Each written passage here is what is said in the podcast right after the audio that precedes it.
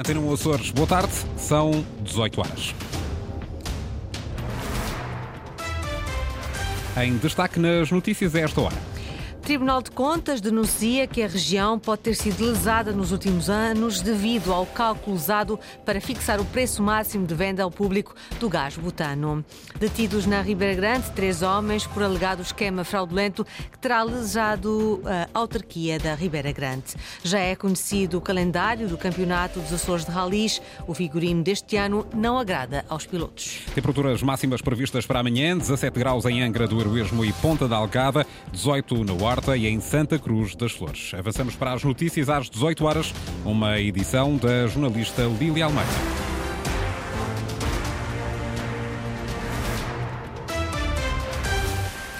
O cálculo utilizado pelo governo para fixar o preço máximo de venda ao público do gás butano nos Açores pode ter lesado o erário público. Esta é uma das conclusões de uma auditoria do Tribunal de Contas, agora revelada, que recomenda ao Executivo que encontre um novo mecanismo para definir o preço do gás na região. Ricardo Freitas. A Associação de Revendedores de Combustíveis dos Açores tinha apresentado, ainda na anterior legislatura, uma queixa contra o governo por causa da formulação do preço de venda ao público do gás butano.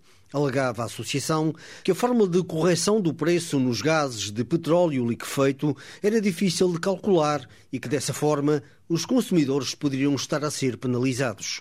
O Tribunal de Contas decidiu fazer uma auditoria para verificar a origem dos valores e concluiu agora que houve algumas irregularidades na determinação dos preços.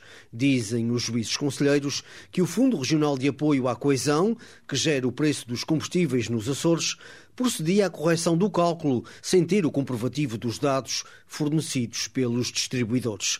Um erro que terá ocorrido porque nem a Galpa Açores nem a Rubis Energia quiseram fornecer os documentos necessários ao governo para poder determinar os valores corretos. Uma situação que, lembra agora o Tribunal, foi denunciada pela Norma Açores entre março e junho de 2019, altura em que o governo era liderado pelo Partido Socialista. Desde essa altura que o Fundo Regional de Coesão decidiu não calcular o valor médio do gás butano até janeiro deste ano, por falta de dados fidedignos. O Tribunal recomenda por isso ao governo que adote um novo mecanismo para a fixação do preço máximo de venda ao público do gás butano em toda a região autónoma. Ouvida pela Antena 1, Sónia Borges de Souza, da Associação de Revendedores de Combustíveis dos Açores, diz que a auditoria do Tribunal de Contas vem dar razão à queixa que na altura apresentaram. Sem dúvida alguma, vem-nos dar razão, eh, nomeadamente nos valores referentes ao fator de uniformização, que durante muitos anos esteve o valor da arrecadação de receita indevida e problemática atendente a que os agentes económicos não conseguiam decifrar a fórmula e o como era calculado o preço máximo de venda ao público. O Tribunal de Contas uh, diz também que o erário público poderá ter sido prejudicado? Lesado, seja... o erário público poderá ser lesado ou receber indevidamente verbas que não lhe eram devidas. Reação da Presidente da Associação de Revendedores de Combustíveis à auditoria do Tribunal de Contas ao preço de venda do gás butano nos Açores. Esquema fraudulento envolvendo verbas da Câmara da Ribeira Grande leva à detenção de um funcionário da autarquia e outros dois de um estabelecimento comercial. Estão detidos há mais de 24 horas. Aguardam ainda esta hora para serem ouvidos e pela aplicação das medidas de coação. Ana Paula Santos. Logo após as buscas efetuadas na Ribeira Grande, os três homens foram detidos pela Polícia Judiciária por suspeita de peculato e falsificação de documentos. São três funcionários, um da Câmara Municipal da Ribeira Grande, os outros dois de um estabelecimento comercial fornecedor de materiais de construção civil. Está em causa um sistema fraudulento em que, com a cumplicidade dos funcionários do estabelecimento comercial, o trabalhador da autarquia utilizava requisições da autarquia para proveito próprio, levantava materiais e tinha mesmo no estabelecimento comercial uma conta corrente com crédito. Era uma conta em nome próprio, resultante da entrega das requisições da Câmara Municipal. Segundo o comunicado da Polícia Judiciária, o esquema repetia-se no mínimo desde 2021 causando à Câmara da Ribeira Grande um prejuízo superior a 10 mil euros. Em comunicado, a Polícia Judiciária dá conta deste resultado das seis buscas efetuadas ontem na Ribeira Grande, mas não avança mais informação, isto porque vai continuar a investigação que arrancou ontem. Detidos há mais de 24 horas, os suspeitos apresentaram-se há pouco, ao final da tarde, no Tribunal de Ponta Delgada para primeiro interrogatório. A esta hora, ainda não começaram a ser ouvidos para determinar as medidas de coação.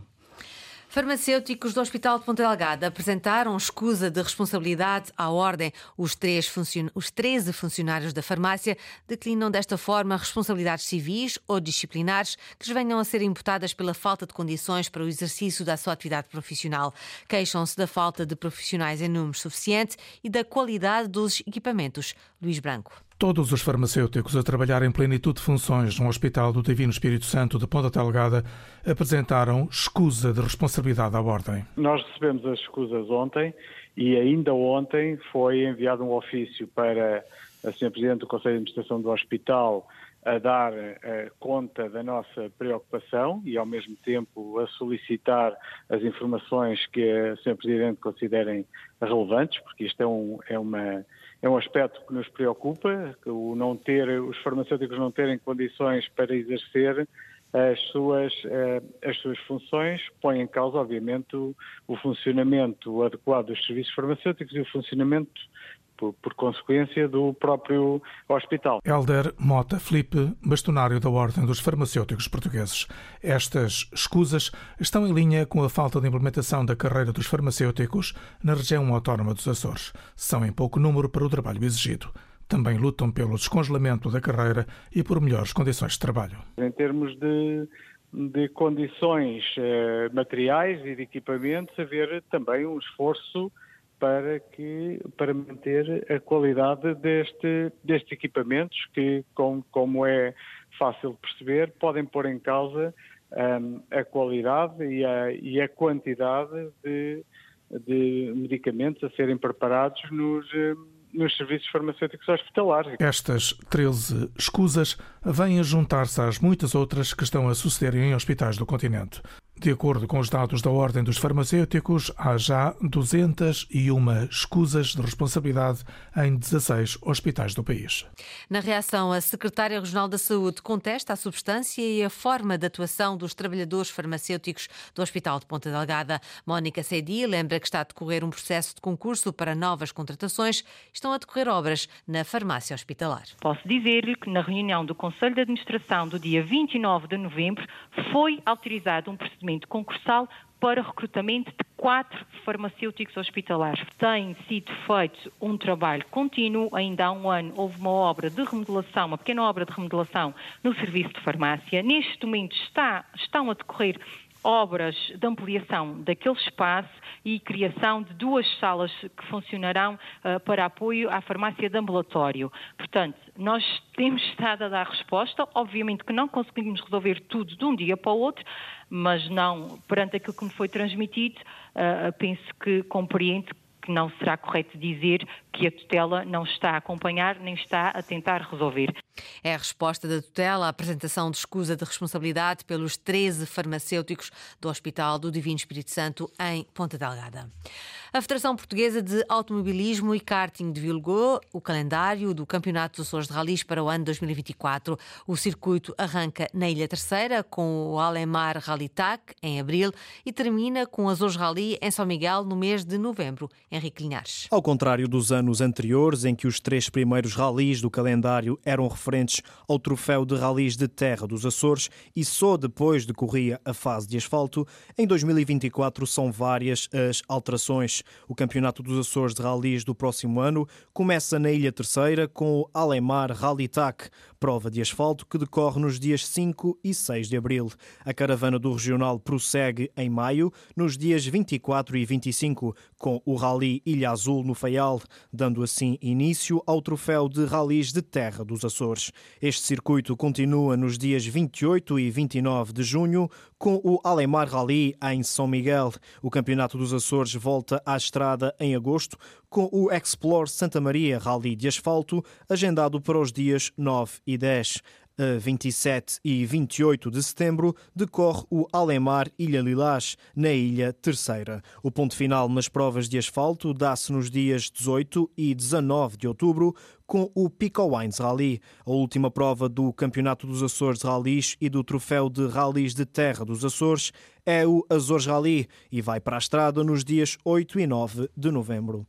Alguns pilotos já reagiram ontem no Açores. Ruben Rodrigues, campeão dos Açores em título, critica duramente a forma como o calendário foi elaborado. Eu acho que esse calendário é completamente desajustado àquilo que é o Campeonato de Rally dos Açores. Eu acho que quem faz o calendário nem sequer tem a noção do que é que é as corridas aqui nos Açores, nem sabe qual é a logística que tem. Isso não se pode chegar aqui e marcar corridas e pensar que as provas se fazem se têm os pilotos e que as equipas estarem preparadas para tal. Não é agora faz terra, faz asfalto e um mês depois já estamos em terra, depois estamos em asfalto. Eu acho que isso é uma coisa que temos que rever bem essas datas de campeonato, porque dessa maneira vai ser muito difícil todas as equipas estarem apostas a 100% para disputar um campeonato com essas datas.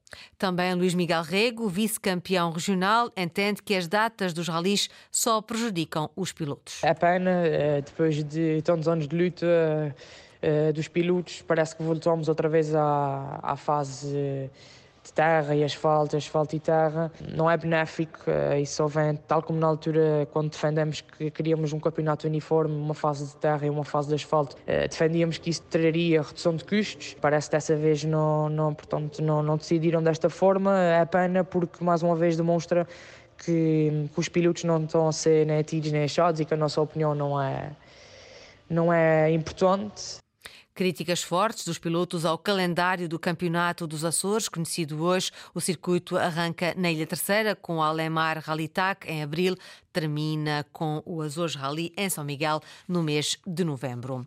Ponta Delgada recebe a partir de hoje a exposição que celebra meio século de existência do Jornal Expresso já percorreu todo o país, termina o périplo nos Açores. São 50 capas que ilustram a importância do jornal no panorama nacional e uma instalação permanente que dá acesso gratuito ao jornal. Inês Linhares Dias. Luís é jardineiro da Câmara Municipal de Ponta Delgada. É quem cuida do Jardim Antero Quental, mais conhecido como o Jardim dos Namorados.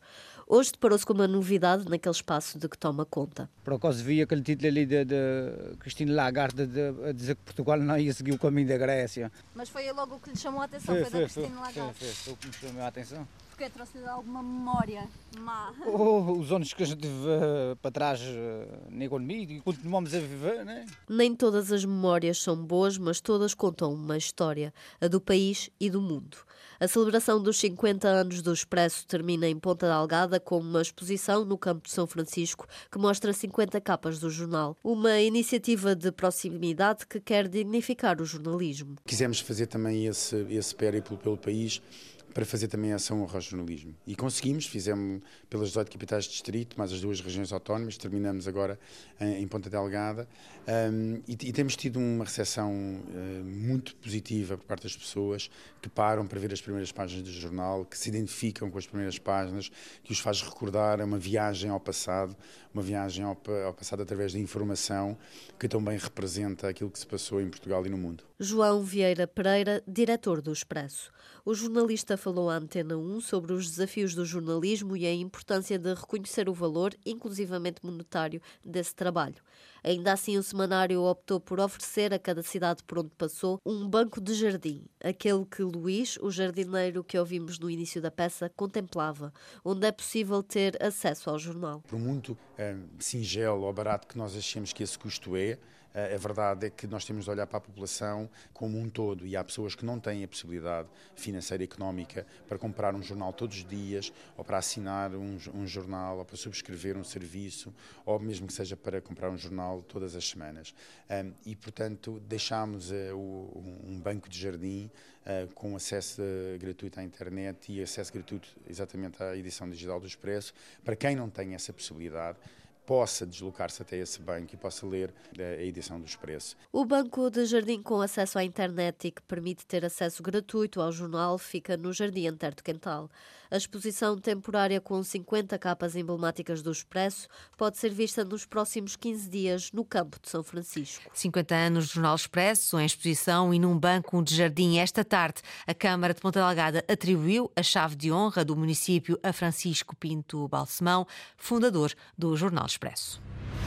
Lili Almeida com as notícias da região às 18 horas. Recordo que a informação está sempre atualizada online, poderá aceder a cores.rtp.pt e também ao Facebook da Antena 1 Açores.